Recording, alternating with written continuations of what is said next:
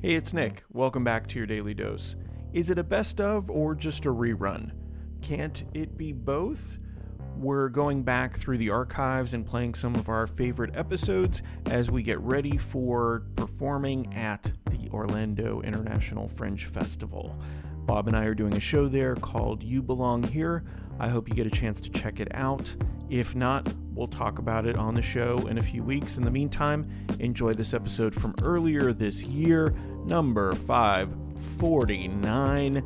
This is about comedy and language. Enjoy. Welcome to your daily dose with Bob and Nick. This is Bob. Thanks so much for tuning in. You know, it's been said that the ability to make another human being laugh is akin to a superpower. They didn't plan to laugh, you made them laugh, and they were powerless to stop it. In today's dose, Nick and I explore what it would be like to use that superpower on the famous and the funny. As always, there's a brilliant bad business idea that emerges from Nick's fertile imagination. And if you stick around long enough, you may even learn a couple of Greek words that will help you navigate your next trip to Athens. So much goodness packed into one dose, so let's get to it. One guy that makes me laugh quite a bit is Eddie Izzard. Are you familiar with him? I, I really like Eddie Izzard. He cracks me up. Do you have a flag? He is so funny and so dry and so good. And there's this And show. smart. There's a bunch of shows in Britain that I've been getting into. You can find most of them on YouTube, but one of them is called The Big Fat Quiz of Everything or The Big Fat Quiz of the Year. Oh, So it's a panel show with Jimmy Carr, the comedian, who you'd recognize if you saw him, but Yeah. really dry British guy. And three teams of two people each, and most of the time it's British people, occasionally an American on there. And they're just they're doing it for fun. yeah. Like it's not a really competitive thing. It's a trivia where they're making fun of whatever they're doing trivia on for the most part, and they'll do tongue in cheek stuff, and they're able to swear on British TV, so that's always fun. So Eddie Izzard was on there. And I remember distinctly that someone from the other team said something funny, and Eddie Izzard laughed. And I'm like, oh, I want to do that. I want to make Eddie Izzard laugh. oh, So I was thinking about this like from a cameo perspective, that site where you can purchase messages from different celebrities. yeah. Like I want to do the opposite of that. I want to be able to send messages to, To celebrities, celebrities. and see their reaction yeah. because I really want to make like that would be a, that would be something in my obituary. Yeah. Made Eddie Izzard laugh one time. That's hilarious. Yeah. That's interesting. Access is the challenge. Of course. Getting it to them. Of course. Because I'm sure there are a lot of people trying to send a lot of things to a lot of celebrities. Here's the thing, if I'm paying for it, Right. then he's much more likely So that he's making money, yeah. or someone around him. All he has to do is show his reaction video, That's it. right? Yeah. And then guess what? You could build a portfolio of all of the famous The people people, you've made made laugh.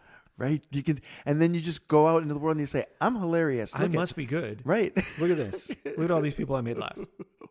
or or what if Eddie Izzard just send you back a stone face, no reaction video? You can hear your own voice in the video in front of him while the camera's on him, and he's got no laugh in his voice, Yeah. no laugh in his eyes, and he just looks at the camera, reaches forward, and shuts it off. What bollocks he would say, or something along those lines. Bollocks.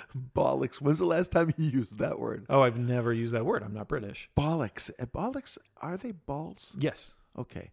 But what the? Why, why do they call them bollocks? Uh, that's a great question. Why is it called the loo? Why is it called the lift? oh yeah. Why is it called The love. the yeah? Any of the things they Yeah. use those those wonderful flat. bits. A I have- flat. Well, I get I get some of that uh, in crosswords. You know, yeah. they oh like yeah. to Yeah. they like they'll like they'll um they'll give you a, a four letter answer and the clue is Bathroom and bath or something like that. Yeah. flatbread Yeah. and the answer is rent. You know, because it's the bread you have to spend to, to get it flat. You know, so I don't know.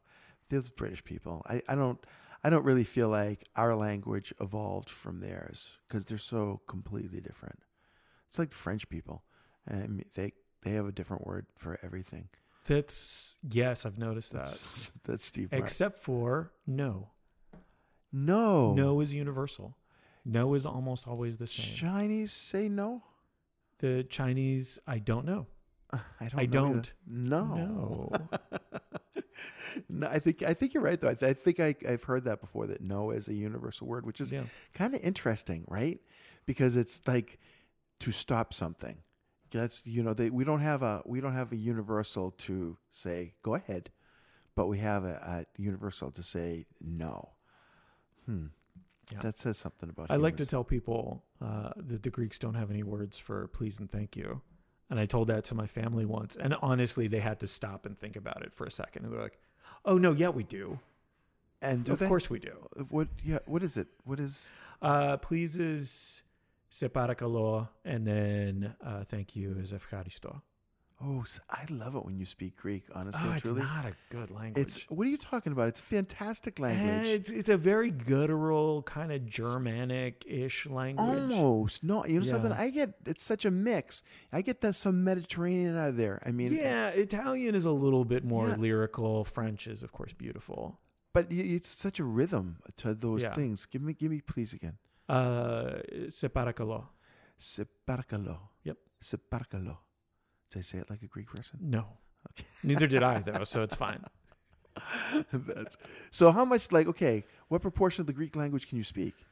Uh, I'm uh, so I could probably speak a fair amount. I just it's very embarrassing. Like it's always been embarrassing to me. Every time I've tried it, you know, like I had a grandmother that used to roll her eyes at me and pretend not to understand because she was Oh, oh, she's a jerk. Um, my grandmother's a jerk. There's, Uh, there's a memoir title. yeah, there's other stuff like I could understand most of it. Yeah, yeah. But if I got it's like if I was around Greek people who were speaking all the time, I would probably fall into a cadence of it. Now, did, did we talk? Did you go to Greece Just once when I was 20. when you were 20? How long Yeah. did you stay? Uh like 3 weeks. Okay, yeah. Did you Visited some of the islands and stuff. Did you try to speak Greek to anybody A little bit here and there, Yeah. but it was still like that was culture shock for me because I was used to, you know, it never occurred to me that people who spoke Greek every day, all the time, and only spoke Greek would speak faster than the Americanized Greeks that I had been around. the speed is the thing. oh my gosh. Everywhere, every because Spanish, I I can understand Spanish relatively well. Yeah. I can't speak it nearly as well as I can understand it. But if I miss a syllable, I don't know where the words begin and end, so that I'm not sure if I'm hearing words that I know or I don't know. And if I can just get them in the right rhythm, then I'm like, oh, I understand some of those. But yeah, I, I think the speed is the thing that gets me. One with like Spanish, there in Greek, there's uh, gendered stuff too. So Yeah. there's male and female, and uh, in terms of the words, and so how they're described, and the uh, uh, not the pronouns, but the um, uh, like the and Yeah. you know stuff like that. And so How it's is- a little bit harder. How is this new age of gender fluidity going to affect the the romantic languages that all have gender references? Oh, I don't know. You know, I mean, it's like it's it's it, to me, it's so in, it's more ingrained in those languages than it is in English.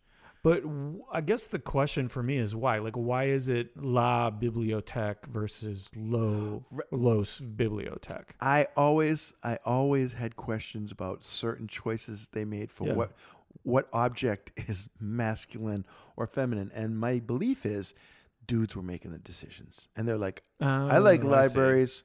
I like libraries, so I'm gonna make them a woman. I like, you know, I feel like a oh, car. Oh, see, I would have gone the opposite. I like- Libraries are for smart nerds, so I don't want that to be masculine. Okay. okay. You know, and you know, even like car. I think car is a masculine, whatever the automobile. El automobile? La automobile? I don't know. Yeah, Uh, I used to know Spanish, I I'm guess. curious about that now. Yeah. like why certain things. Maybe they had a draft, like the uh, men on one side and women on the other, because of course back then that's maybe what. But then was have there a, was one better than the other? With people like rooting for certain words to be Sure. male and We or- want library. We want library. We want library. it was all negotiated, the whole language. Hey, it's Nick. Thanks for listening. I went on a deep dive trying to figure out the whole gender aspect to some languages, and there's a lot of nuance to it. In many cases, and I think this applies to Greek as well, people look at objects for what kind of characteristics they had. If they were heavy and angular and brooding, it went into the male column. Something that was beautiful and light likely became female.